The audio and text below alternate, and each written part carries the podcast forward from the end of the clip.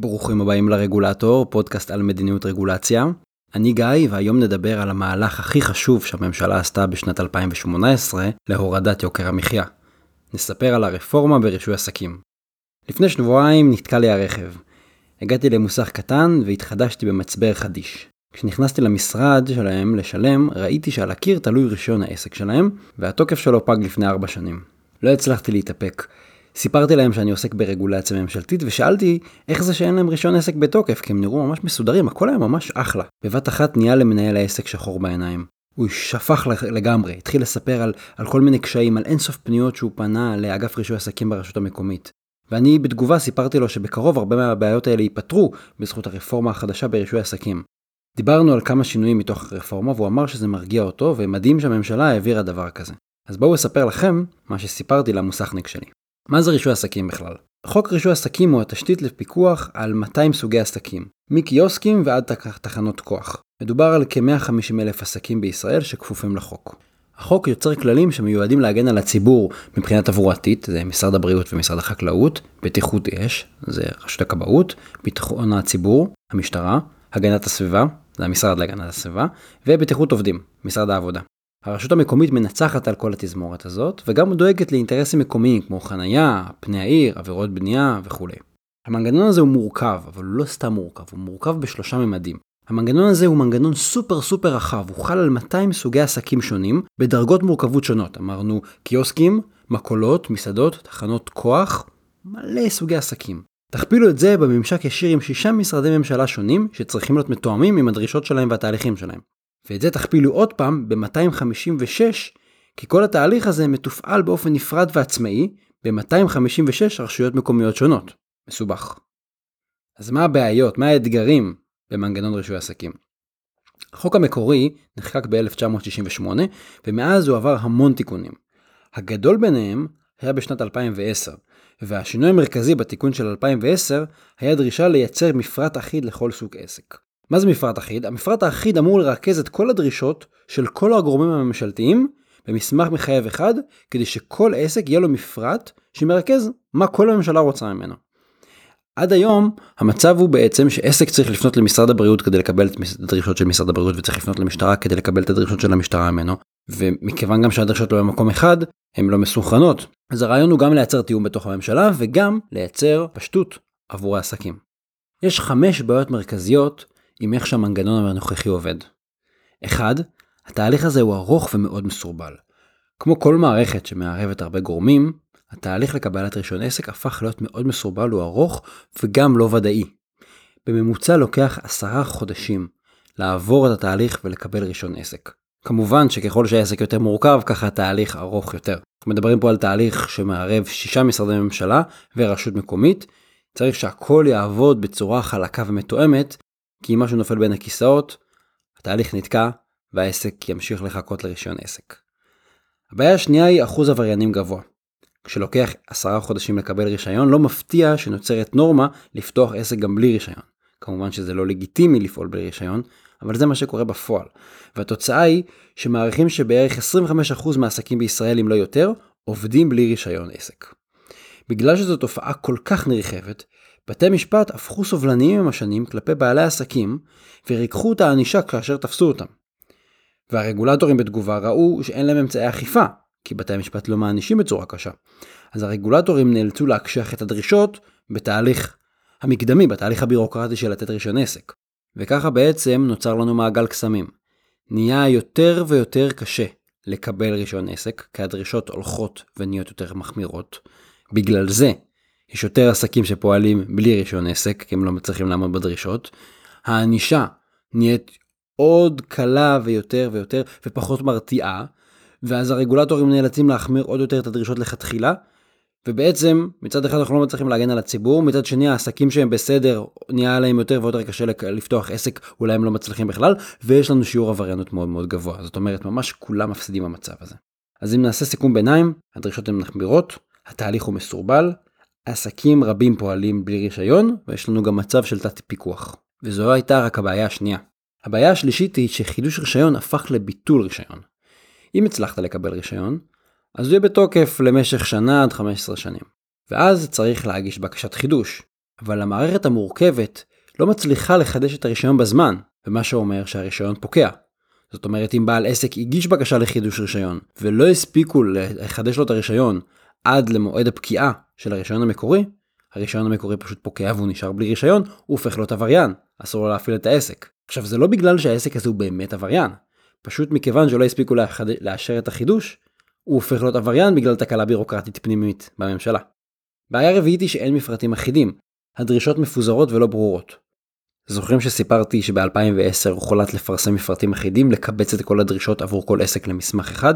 אז נכון ל-2018 נכתבו בסך הכל רק 11 מפרטים אחידים מתוך 200 סוגי עסקים. זה בערך 5%, כן? אם בעל עסק לא יודע מה הדרישות ממנו, איך הוא יצליח לעמוד בדרישות ולקבל רישיון? ואחרי שיקבל רישיון, איך נבטיח שתהיה לו ודאות ויציבות רגולטורית אם אין לו את כל הדרישות במקום אחד שיכול לדעת מהן? הבעיה החמישית היא האכיפה לא אפקטיבית. מרגע שבעל עסק קיבל רישיון, כמעט בלתי אפשרי לבטל אותו, אפילו במקרה של הפרות חמורות. מה זה אומר? זה אומר שהרגולטורים נאלצים להקשות מאוד על קבלת רישיון ולהחמיר בדרישות, ולעשות בדיקת חידוש רישיון הרבה יותר מחמירה שלוקחת יותר זמן. אז מצד אחד קשה לעסק שומר חוק לקבל רישיון, ומצד שני אם אתם עבריינים, אין מספיק הרתעה. אין ספק שבמצב הזה קשה מאוד להיות בעל עסק, ואנחנו צריכים פה שינוי יסודי. וכדי לטפל בכל הבעיות האלה, משרד הפנים ומשרד ראש הממשלה החליטו להוביל רפורמה כלל ממשלתית שעוגנה בהחלטת ממשלה, ולאחר מכן גם בתיקון של חוק רישוי עסקים. איך הם עשו את זה? אני אציג את עקרונות הרפורמה ברישוי עסקים, ותראו איך זה ממש משנה את התשתית של החוק, ואיך זה נוגע לעסק ברמה היומיומית, אבל גם מסדר את המערכת הממשלתית. העיקרון הראשון הוא דיפרנציאליות. יש לנו 200 סוגי עסקים, ואי אפשר לייצר מערכת אחת שתתאים לכולם. לכן הממשלה יצרה שלושה מסלולי רישוי מרכזיים, לפי המורכבות והמסוכנות של סוג העסק. למשל מספרה, שהיא עסק לא מסוכן ומאוד מאוד פשוט, תקבל רישיון בתוך 21 יום. מסעדה היא יותר מורכבת ורמת הסיכון גבוהה יותר, תקבל רישיון תוך 49 יום.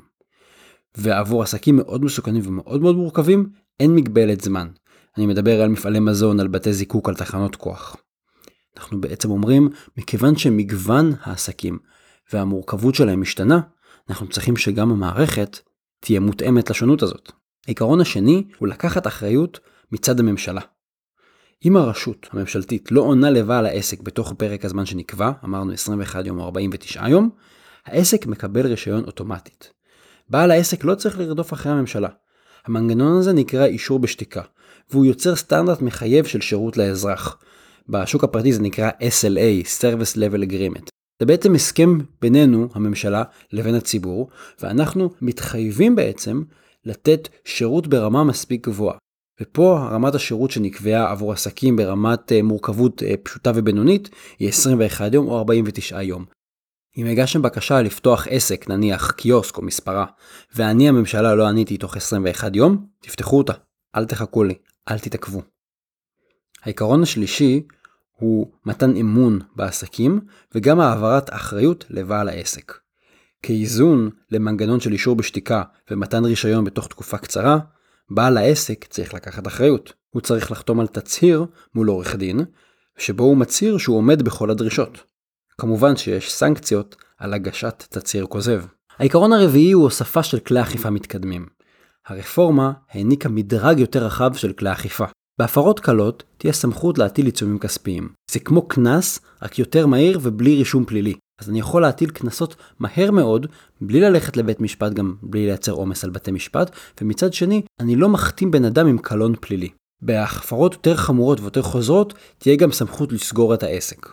העיקרון החמישי הוא שיפור השירות לעסקים המורכבים. אמרנו שעסקים פשוטים ועסקים בינוניים יוכלו לקבל רישיון במנגנון של אישור בשתיקה. אם לא הגבנו מספיק מהר, מקבלו את הרישיון מזה שמעצם השתיקה שלי. מה נעשה עם העסקים המורכבים, ואיך נותנים מענה לעסק באמת מורכב כמו בית זיקוק. אז עבורם יוקמו מרכזי שירות משותפים, בראשי תיבות מש"מים. זה בעצם עברות של המונח one stop shop או single window. הרעיון הוא לקבץ ביחד את כל משרדי הממשלה הרלוונטיים, והם יבחנו יחד בקשות לרישיון של עסקים מורכבים. זה נותן מענה במיוחד לעסקים מורכבים והמסובכים, שלא מתאימים להליך רישוי מהיר, ויש הרבה מאוד דרישות והרבה מאוד שיקולים שמשפיעים אחד על השני. למשל, אם המשרד להגנת הסביבה דורש מערכות אוורור, זה משפיע גם על הדרישות של הכבאות למקרה שתפרוץ שרפה. אז כשיושבים ביחד ונותנים מענה משולב, העסק יכול לקבל פתרון שמתאים לו ועונה גם על רמת המורכבות שלו. העיקרון השישי הוא חובה מחייבת לכתוב מפרטים אחידים. נקבע דדליין, ומשרד שלא יכתוב מפרט אחיד עד לתאריכים המוגדרים, לא יוכל להציב דרישות לעסקים בכלל. בעצם הממשלה פה מטילה סנקציות על עצמה, ולוקחת אחריות גם על החובה לפרסם את הדרישות בצורה מסודרת. העיקרון השביעי הוא חובה לשקול גם את העלויות והמחירים של הרגולציה. התיקון לחוק רישוי עסקים מחייב את הרגולטורים לשקול שיקולים של פיתוח כלכלי ואת העלויות לעסקים לצד ההגנה על הציבור. החוק בעצם מעגן את האיזון שבתפקיד של הרגולטור, צמצום סיכון, תוך התחשבות בעלויות של הרגולציה. זה עיקרון בסיסי שעד היום לא נכתב בצורה מפורשת בחקיקה. העיקרון הזה לא רק נועד לגרום לרגולטורים לחשוב על עלות ותועלת, על מחיר והגנה על הציבור, אלא הוא גם מגן על הרגולטורים. כי אם בעתיד יטענו שהרגולטור יתרשל בכך שהוא לא קבע את הדרישות הכי מחמירות שאפשר, הוא יוכל לטעון בצדק שהתפקיד שלו זה לאזן בין אינטרסים.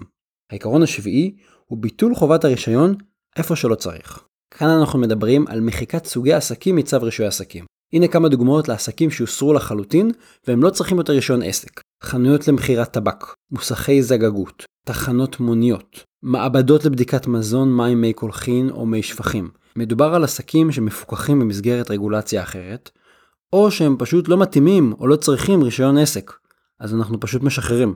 העיקרון התשיעי הוא הארכת תוקף הרישיון של מגוון עסקים. למשל, תוקף הרישיון של מלונות ומסעדות הוארך משלוש שנים לעשר שנים. הרבה פחות צורך בחידוש הרישיון. זה מעביר את כל המערכת מדגש על רישוי ובירוקרטיה וחידוש רישיונות ומסמכים וניירת, לדגש על פיקוח ואכיפה בשטח. במקום אנקדוטות על עסק ספציפי, אני אתן לכם מספרים. בואו נבין את היקף השינוי במקרו. אז 5,000 עסקים בישראל יקבלו הארכת תוקף פי 5 מהתוקף הנוכחי, למשל משנתיים ל-10 שנים. 28,000 עסקים בישראל ירוויחו הארכת תוקף רישיון פי 3.3. 12,000 עסקים יקבלו הארכת תוקף רישיון פי 2.5 ו-18,000 עסקים יזכו בהארכת תוקף רישיון פי 1.5 מהתוקף הנוכחי. אנחנו משחררים את כולם מהתהליך הבירוקרטי של חידוש רישיון עסק, וגם המערכת וגם העסקים יוכלו לעבור לפעול בשגרה. וגם הפיקוח יקרה בעיקר בשגרה, ולא באיזה תהליך בירוקרטי משרדי כשמגישים לי טפסים. מה יהיו התוצאות? מה יקרה כתוצאה מהרפורמה החדשה? שליש מהעסקים בישראל יקבלו רישיון בשתיקה תוך 21 יום. אם הרשות לא ענתה להם בתוך 21 יום, יש להם רישיון אוטומטי. זה כולל עסקים כמו קיוסקים, מספרות, מרכולים, זה מכולת בלי מעדניה, פנצ'ריות, שטיפות רכב. שליש נוסף מהעסקים בישראל יקבלו רישיון עסק תוך 49 יום. גם פה הרישיון יינתן אוטומטית בתום התקופה אם הממשלה לא ענתה להם בזמן, וזה כולל עסקים כמו צימרים, בתי מרקחת, אטליזים, פאבים, מוסך חשמולאות, בתי קפה, מפעל לייצור רהיטים, מכבסה, ניקוי יבש. אם עסק יגיש בקשה לחידוש רישיון ולא ענו לו עד סוף התקופה, הרישיון לא יתבטא רק מבגלל שהממשלה לא הספיקה לענות. כל העסקים, כולל הכי מורכבים והכי מסוכנים, ייהנו מחידוש רישיון אוטומטי, אם הם הגישו אותו בקשת חידוש בזמן. בנוסף, כל העסקים ירוויחו גם רשימת ליקויים סופית בכתב, מפרטים אחידים עם כל הדרישות, וריכוז של כל המידע במקום אחד. בסך הכל אנחנו מדברים על חיסכון של מאות מיליוני שקלים בשנה, וביטול של 50 אלף חודשי המתנה בכל שנה בתהליך של קבלת רישיון. עוד דבר שאנחנו מרוויחים זה צמצום עבריינות פיקטיבית. אני מתכוון לעבריינות של עסקים שומרי חוק, שפשוט לא הצליחו לקבל רישיון, ומצד שני, אנחנו נצמצם את העבריינות האמיתית, נחזק את האכיפה האפקטיבית על מפרי חוק. עוד יתרון הוא שהעסקים שנאלצו לפעול ללא רישיון, יהיו תחת פיקוח, נדע שהם קיימים בכלל. הרפורמה גם מעודדת יזמות. כשקל יותר לקבל רישיון וזול יותר לקבל רישיון, יותר אנשים יוכלו לפתוח עסק. יש פה גם היבט מאוד מאוד חשוב של הוגנות מול האזרח, לא תראו את זה באף סעיף חוק, מקבלים את זה מהתחושה הכללית. הליך פשוט יותר, שירותיות ויחס הוגן כלפי האזרח. חוץ מזה, שזה לא רק שהממשלה עושה את זה למען הציבור, היא כמובן כן, אבל ככל שהרשויות מכבדות את האזרח ויותר שקופות ויותר הוגנות מולו, כך גם יהיה יותר ציות להוראות ויותר כבוד לשלטון החוק. זה ווין ווין. לסיכום, מדובר ברפורמה שמשנה את כללי המשחק. היא מטילה אחריות על הממשלה וגם על בעלי העסקים. היא מגדירה בתוך כמה זמן יינתן שירות, ואפילו מבהירה את תפקיד הרגולטור ואת האיזונים שהוא צריך לעשות. יש כאן כמה תקדימים אדירים, שכל אחד מהם היה יכול לעמוד כרפורמה בפני עצמו. הרפורמה נכנסה לתוקף ב-2019, ואני מאמין שבקרוב כולנו נרגיש אותה, כמובן זה יקרה בצורה הדרגתית כי זה מהלך מאוד מאוד גדול, אבל מי שבעיקר ירגיש אותה לדעתי, אלו בעלי העסקים הקטנים והבינוניים. מאוד לא פשוט לייצר כזה מהלך בתוך הממשלה, ואחר כך עוד להעביר אותו בכנסת. מגיעה הרבה מאוד הערכה לכל הגורמים. לא פשוט להיות רגולטור ולתמוך בשינוי כל כך מעמיק. ועוד שחקן שתרם המון לקידום הרפורמה הוא חבר הכנסת יואב קיש, שכיו"ר ועדת הפנים והגנת הסביבה של הכנסת, הוועדה שהייתה צריכה לדון סעיף סעיף בהצעה הזאת, לשנות, לעדן, להגיע להסכמות בין הגורמים השונים, הוא ניהל את הדיונים והוא קידם את הדיונים הסבוכים בצורה מאוד מאוד יעילה ופתר המון מחלוקות. למשל מגיע לו קרדיט על הארכת תוקף הרישיון של מסעדות משלוש לעשר שנים. רפורמה בכזה סדר גודל לא באה לעולם סתם ככה, והיא גם לא קורית ברגע. היא תוצר של הרבה חשיבה, של דיונים, של מאבקים ושל פתרונות יצירתיים. לא תשמעו בחדשות על שנה וחצי של עבודת הכנה סזיפית לפני שבכלל אפשר לדבר על רעיון של רפורמה כוללת. הרבה מאוד דברים קרו מאחורי הקלעים, עד שאפשר היה להגיד, יש לנו הצעה לרפורמה. שווה לעצור רגע, להסתכל על זה, להעריך את המגמה החיובית של שיפור השירות לאזרח שהולכת ומתפשטת בממשלה.